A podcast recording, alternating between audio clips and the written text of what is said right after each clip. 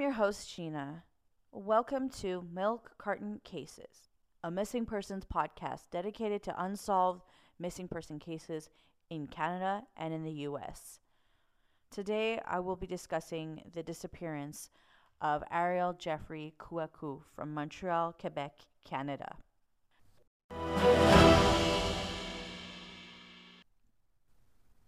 All right, so this next story that I'm going to tell is about three years now, still unsolved. I find this case to be a bit close to me in that um, this little boy that went missing is from the area in which I grew up in.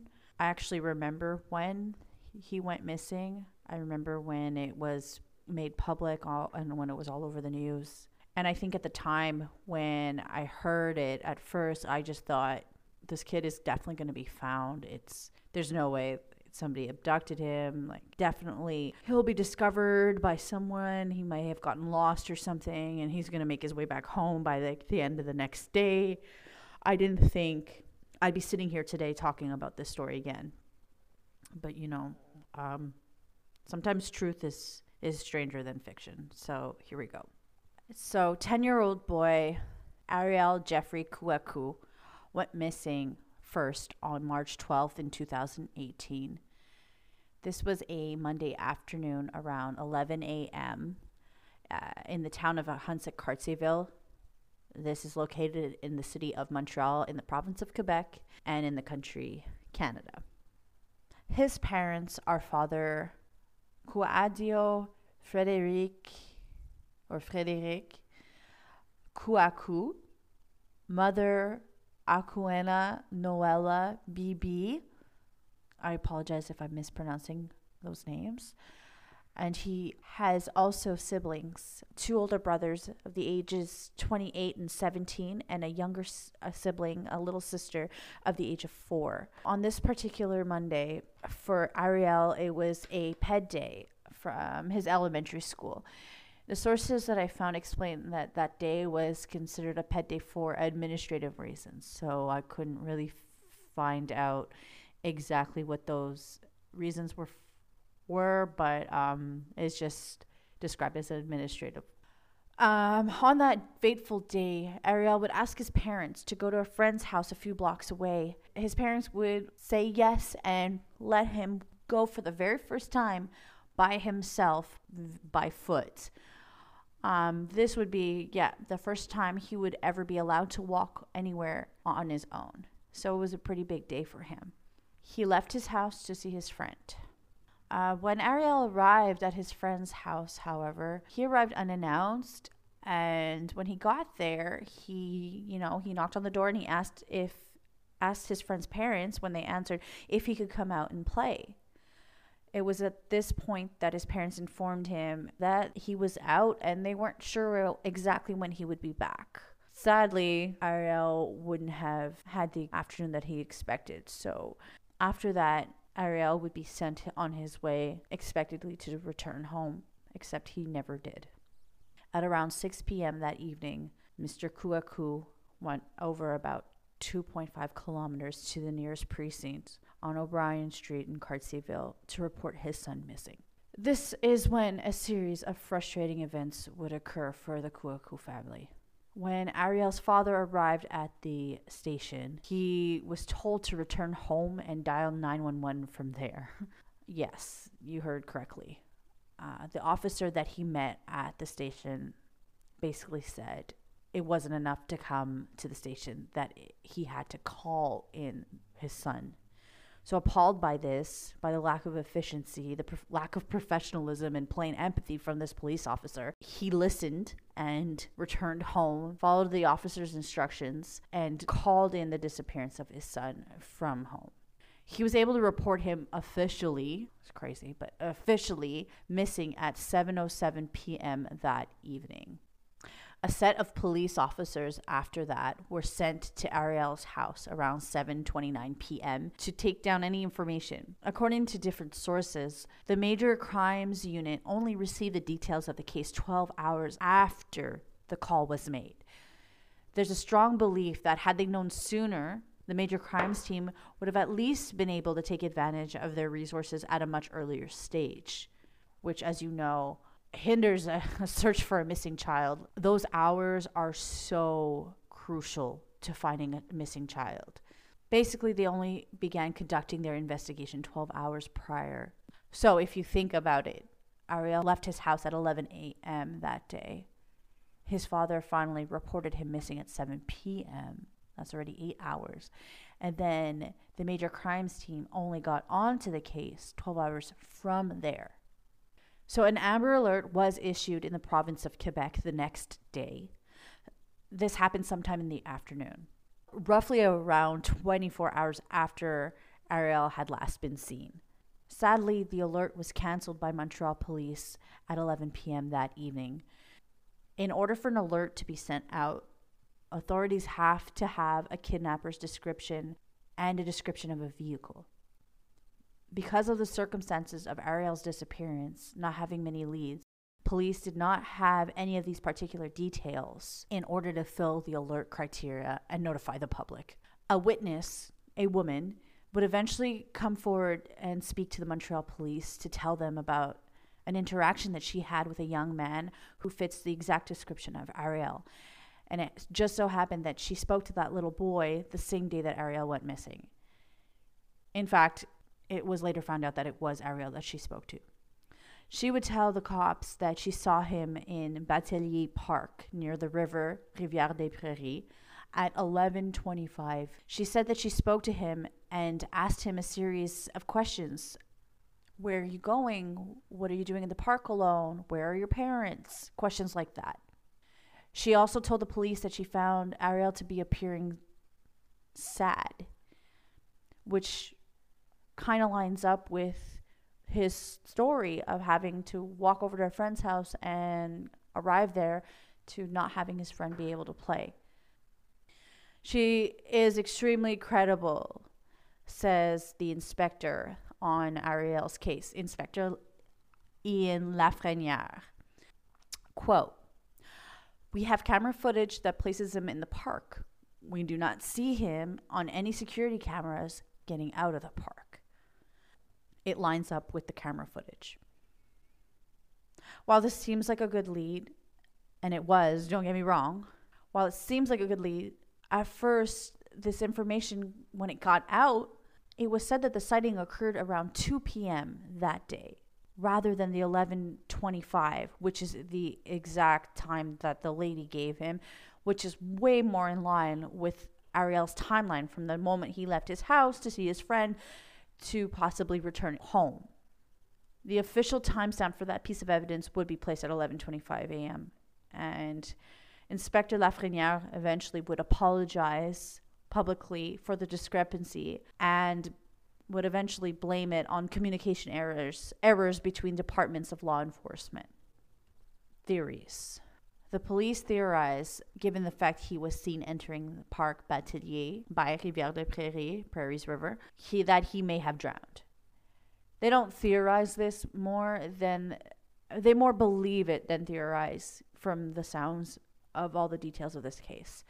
So to strengthen that theory, they mention how they discovered CCTV footage of him entering the park and not leaving it, just like how the witness said that they she saw him at the park.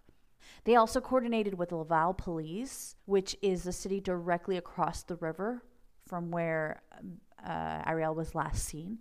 And they coordinated with the Canadian Coast Guard, as well as sending sent out divers into the numbing cold waters in order to try and find Ariel after reviewing some of the CCTV footage out there, I can tell you that there's video of him walking up a street while turning back to look in the opposite direction. He looks back twice. He doesn't stop his stride and actually keeps walking backwards as he looks, but turns back and continues on. It appears as though he could be talking to somebody off camera, but that's just speculation. There isn't any audio to this footage available, and you can't see his mouth moving. It's sort of like the neck down type of view. All you can see is his bright yellow shoes and him walking.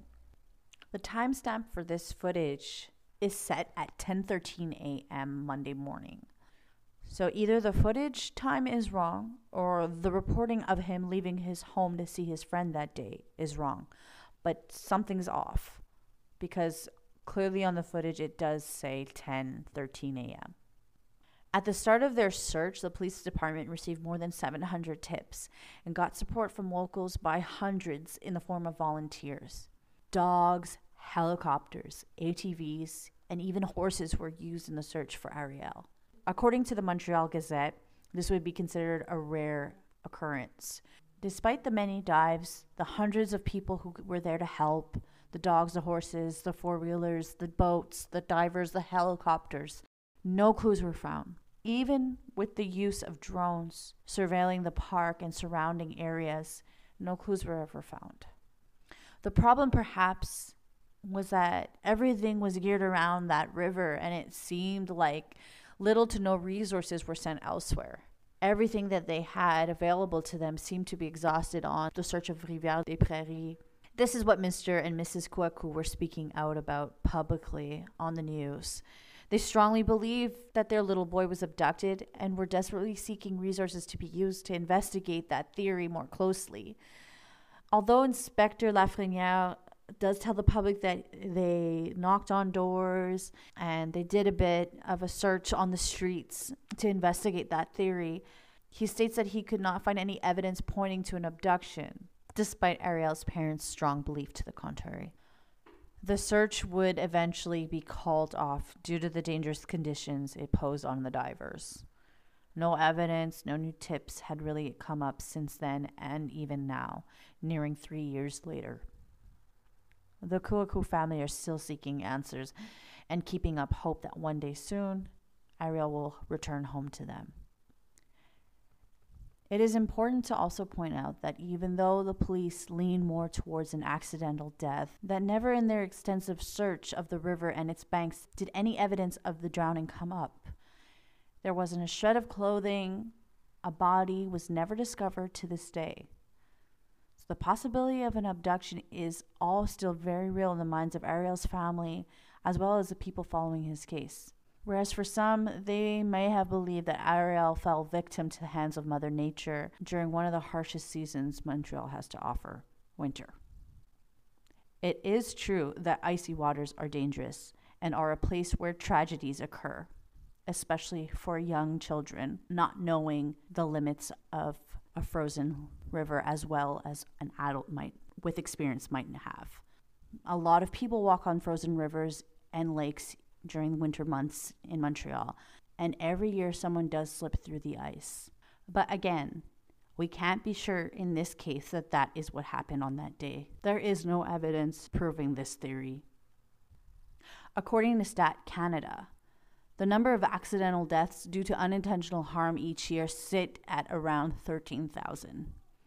In the year of 2018, there were 13,290 accidental deaths reported in Canada. 40 of those deaths were children between the ages of 10 and 14 years of age. 20 incidents of child abductions were reported in Quebec that same year. So basically, the likelihood of him accidentally slipping through the ice, according to Stats Canada, are higher than the likelihood of him being abducted. Back in 2018, a reward of $10,000 was originally offered by Mr. Kouakou to anybody offering information leading to the discovery of his son. Well, now that reward has increased to a hundred thousand. 10,000 from the family, 15,000 from professional a professional boxer named Adonis Stevenson, 50,000 from an entrepreneur, Bruno Rodi, and 35,000 raised from staff members of the school École des Berges de la Chine from donors through a GoFundMe page that they had set up. All funds raised will go directly to Ariel's family in order to help support them financially with their four year old daughter and help pay for their psychological needs as well as other forms of aid so that they can continue to investigate and search for their baby boy. The link and information for that GoFundMe page will be in the episode summary for those of you who are interested in contributing towards the efforts to finding Ariel. He was four feet seven inches and weighed about 90 pounds at the time that he was last seen. He was wearing a black hooded coat, gray pants, and bright yellow running shoes. The Missing Children's Network urges anyone with any information on Ariel to contact them at 1 888 692 4673 or Infocrime Montreal at 514 393 1133. I'm going to have a little discussion with a guest speaker today about um, a possible sketchy situation that she she encountered with her sister the other day in the same area of um, where Ariel Jeffrey Kouakou went missing, the city of Montreal, um, in the town of West Island, which is a few minutes, a good five ten minute drive away from where Ariel lives. Explain to me the concept though of it again. So you have uh, two singers, or can it be rappers, or is it just? It's an, Instagram page called Verzuz, and what they do is they have, I guess, artists like it could be all any kind of artist. Last time it was um, they had a few rappers on there. I don't remember the exact names of the rappers. They had Beenie Man and um, another reggae artist on there, which I missed. So I'm super upset about. I'm sure you um, are. And they, uh, yeah, and uh, they go on this. I guess they set up like a stage wherever wherever they can, and they uh, they they say they battle, but like I don't think that that's actually a thing. Like yesterday was the first time I watched it so I'm pretty sure it's just they say like that they're battling each other, but I don't think anyone really wins. Like I haven't heard like Ashanti won or something. Mm-hmm. Um, but yeah, no, uh, it's just like they go they go back and forth and they sing their songs and okay, really good entry. and yeah, really when you sent me the videos, Keyshia Cole looks so salty. Keyshia Cole is that her name? Yeah. Yeah, she looked so salty, and Ashanti just looked like Ashanti looked uncomfortable. First of all, Ashanti came out there looking like a star. No, no, no. Like, I mean, like she, she, she, looked uncomfortable with when Keyshia Cole was there. I, I don't know. She was what alone right. for an hour and a half. yeah, she definitely was uh, uncomfortable. Well, because that's because like she was sitting there for how long? Mm-hmm. You know, like trying to entertain so that people stay. Mm-hmm. And they had already postponed this flight. Eh? This is the third time. Between the two of them? Scheduled, yeah, they postponed it. They were supposed to do this weeks ago. Wow. They canceled the time they said Ashanti got COVID. And then the second time was for something else. I didn't I don't know exactly. And then this is the third time. So imagine you've already postponed twice and now the third time one of the artists is an hour and a half late. That's crazy. That's ridiculous. like status. No know? kidding. but yeah, and who was the man sitting on the chair with Keyshia at one point? Who the hell was that? Have no idea. She barely, she was barely singing. People were writing in the comments that she was set up. my God. They're like, you guys set up Keyshia Cole. Her mic is not loud enough. No, no, no. Like they're trying to back. Ashanti was singing. You could hear it. Like you could hear her vocals. Keyshia was just there, like it almost looked like she was moving her head back to like get away from the mic. Yeah, I saw that. I saw that. And everyone's like, it's my head away from the, the microphone. Yeah, but sometimes I guess singers like, do that when they're. Close. Pardon me. Yeah, that's what she said. She's like her mic was set up too close to her face. Yeah, so that's yeah. I was gonna say like if, if she's gonna like hit a high note, she's gonna back up from the microphone so the sound is better and not like screeching in your ear but she was moving her head back a lot. Like, why didn't she just move the chair? I don't know. The whole like she looked she looked salty, she looked uncomfortable, and Ashanti looked uncomfortable. But I only heard a bit of it from when you were uh, on the phone with me, and Ashanti's voice sounded very good. But yeah. Mm-hmm. Anyways, all right. So Diana, can you introduce yourself? You want me to introduce? just you don't have to give your family name, but but just a little blurb of like who you are, where you where you're from. Hello, my name is Diana, and I'm 31, and I'm from Montreal, Quebec, Quebec, Canada. Yeah. And uh, it's very snowy here and cold. How cold um, is it today? What's the temperature? Uh, today it is minus four, but it feels like minus 100.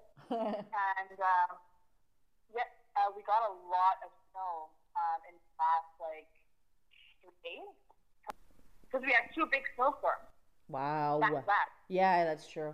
Like all, yeah, we went from no snow to now like there's there's snow, a lot of snow. Mm. But that's, that's oh, South Korea. So, like a true Canadian, you and your sister the other day decided to go look for spots to do a photo shoot out in the cold. Am I right? Yes, that's exactly what we did.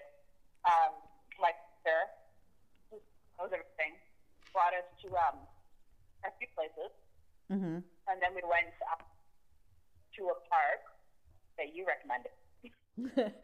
yeah, sorry. Um, no. Oops.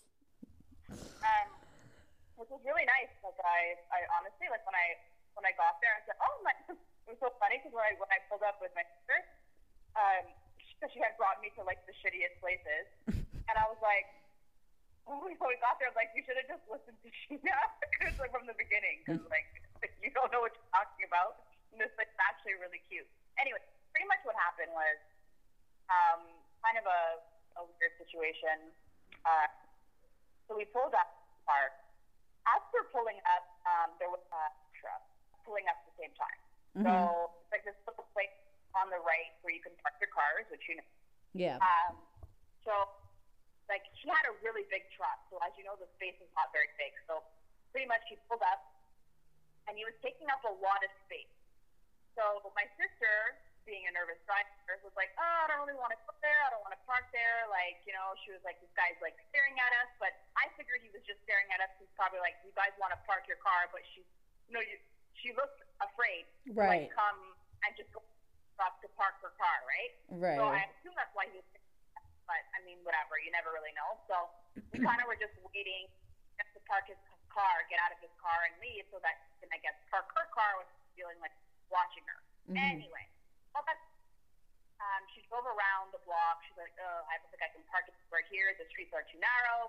Whatever. She goes back to the parking lot. The guy's still in his car. So we did a good circle around the, the we went around the, um, the block. It took maybe three minutes. The guy was still in his car. Okay. So she she found out a bit weird. She was "Guy's still there. What's he doing? You know. So anyway, so then as we pulled back up to the parking lot, he got out of his car, and he was like, he kind of waved us in and come park right here. Like, okay. Okay. So she was like, oh, I'm going to go park there. So anyway, so we go, we park. Um, while we're parking, he got, yeah, he went around his car, got his dog out of his, out of his truck. Right. So we got out the car. We started talking, la la la. I'm like, oh my god, um, the dog was so cute. He was like, um, he was, what dog? What kind of dog was he? Uh, you know, like those um, those bulldogs. He was like a bulldog, but like big. Is it a Rottie? A Rottweiler? No, he wasn't. He was. Oh, look, I have. Yeah, photos, right? Yeah, it's so weird. Like, cause yeah, cause I had my camera out, so I was like, oh, I'm just gonna take a. Show me. Picture. Can you send it to me now? Oops. Yeah, that's so that's a boxer. He just looks really old. He's got a lot of white on his face. Oh. Okay. Anyways, continue the story. Anyway, so has his dogs with him. He starts coming up to us, talking to us. And it's COVID right now. Everyone's lonely, so like I guess that was kind of like normal as well. Like he was acting like a normal dude. Now, What? How old would you say he was? Just to like give an idea what I'm looking at. he was probably like early fifties. Okay. Anyway, we were just walking, and then, you know, unfortunately, like uh, as we're walking into the park, a woman was walking her dog. Mhm. She was walking a pup. I forgot to mention that this guy didn't have his dog on a leash. Okay. Yeah. So anyway, so the dog's walking freely, whatever. So pretty much what happened is there's as you walk into the park, there's a bridge. So my sister, me, this guy, we're talking. We're walking slowly. His dog is like like probably good five, six, seven feet away from us now, kind of just doing his own thing, almost completely over the bridge, and we're just we're just getting we're just starting to pass over the bridge, Mm-hmm. and the dog's kind of doing his own thing, and then out of nowhere, this girl comes, she has like a bigger dog. Okay. Um, his dog approaches her, Uh-oh. her dog. Um. So he starts to go and like smell the dog, whatever, and obviously like any other dog who's like you know on a leash, Yeah, and also gonna. like with their owner, Yeah. protecting their owner, like he jumped at this dog. Right. So now they're like almost like in the air, like wrestling and like like barking at each other. And, like, Okay, so the the boxer's whatever. fighting back, kind of. Yeah, well, yeah. Okay. Yeah, because they were both. It was. It happened so fast that they just started jumping at each other. Yeah, yeah. It's usually how it happens. It's quick. Yeah. So then, pretty much, like, what happened at that point was that the the girl like, oh, I'm sorry, like it's my dog, uh, which is actually really nice of her because, really, like, if that was me, I would have been very upset. Yeah, I would have asked this guy to put it on a leash, yeah, so you know that there's no other dogs around. Like when you're in a secluded area where you know for sure, like your dog can run around freely. Like when you're walking into a park, yeah. You don't should have. your dog without a leash. Yeah, you should definitely keep the dog on a leash until you walk in and you see that it's like it's clear. Then you take the dog off the leash. Yeah, like she would have been okay. It would make more sense if her dog was not on a leash and the uh, the the man had his dog on a leash, but it was the opposite. I I yeah, I get what you're saying. But but anyways, but in in both cases, both dogs should have been on a leash, but she wasn't in the wrong at all. No. So anyway, so this guy obviously goes to get his dog. We uh, we turned our back and we are kind of just like, oh my god, like, okay, like where should we take photos? And then this lady with her dog, they left. And then all of a sudden we look back, and this guy is over his dog. It looks like he's trying to shake his dog, like to wake up his dog. Aw. So pretty much, it was a very uh, uncomfortable situation because it's like it's in my nature to like want to approach someone and help someone when they're when they need help. So like it was very hard for me to like to not approach the guy Mhm. and like ask okay, if, if the dog's okay, we're kind of like from afar, which was also a bit awkward. So then my sister goes, should we need us to call anyone? Like, you know, like, are you okay? Is the dog okay? And he goes, oh, can you guys come and just, can you guys come closer and just watch my dog while I get um, this sled in my car? I have a back problem, and uh, like, like a, uh, um, and uh, so me and my sister look at each other, and we were we were going to go. Like we, we were like, oh, like okay, like I guess, you know. And then my sister took the phone because she was gonna like call like my mom or something and be like, hey, like this situation's happening. It's kind of weird. Like, do you want to come? Because that's how we were raised. Like, don't strangers. Anything can happen. You know, Mhm. this, you don't know who this guy is. You don't know if this is a a, a setup. Like, Right. anyway, so, Yeah. like literally, like that's how we were raised. It's just, and it's something that because my mom had always, always, always like continuously reminded us that like you don't talk, you don't talk to strangers, you don't trust strangers. Like it's just it's in our nature now to like not not trust anyone we don't know. And especially the the old situation with like, oh, I have a dog. You want to come see? Even though it's not like, come look at my puppy. It's it's still like, And it's not like it's not like there was someone else in the park. Right. We Right. were the only ones in the park. at this point, are you guys just just over the little bridge? Or are you more deep into the the park? No, the the dog was pretty much like at the end. Um, no, we weren't deep into the park. No, Oh, okay. No. So you weren't. the dog. You were like you could see the parking lot, basically from where you were standing. Yeah, Okay. yeah, you could.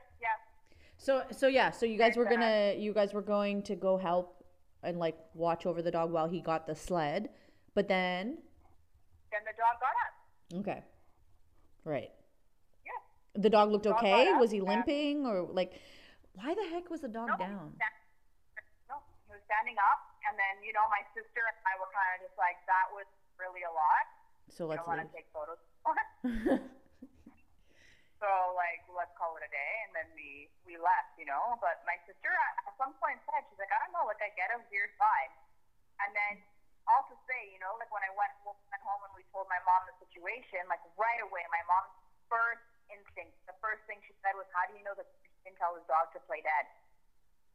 Well, either way, like you were two girls alone in a park that's usually secluded. There's usually there's usually never anyone there. And sometimes you bump into people and it's like one other person coming in with their dog either leaving or coming at the same time.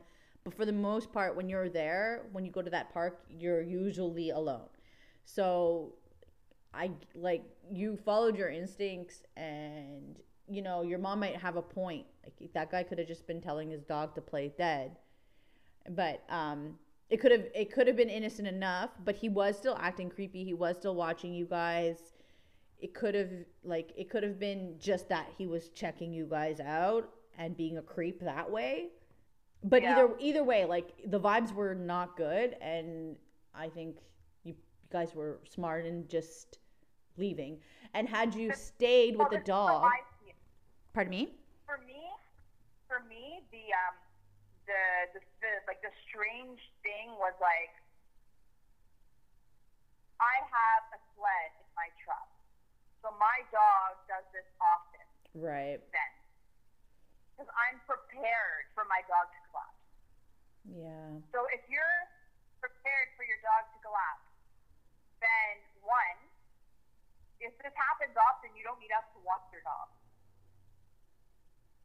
Uh, yeah. You know, it's like you do it often. Then, then you know what I'm saying? Like it just it doesn't it didn't make any sense. And honestly, it was very upsetting because how I see it, I see it mm. as uh, a irresponsible dog owner.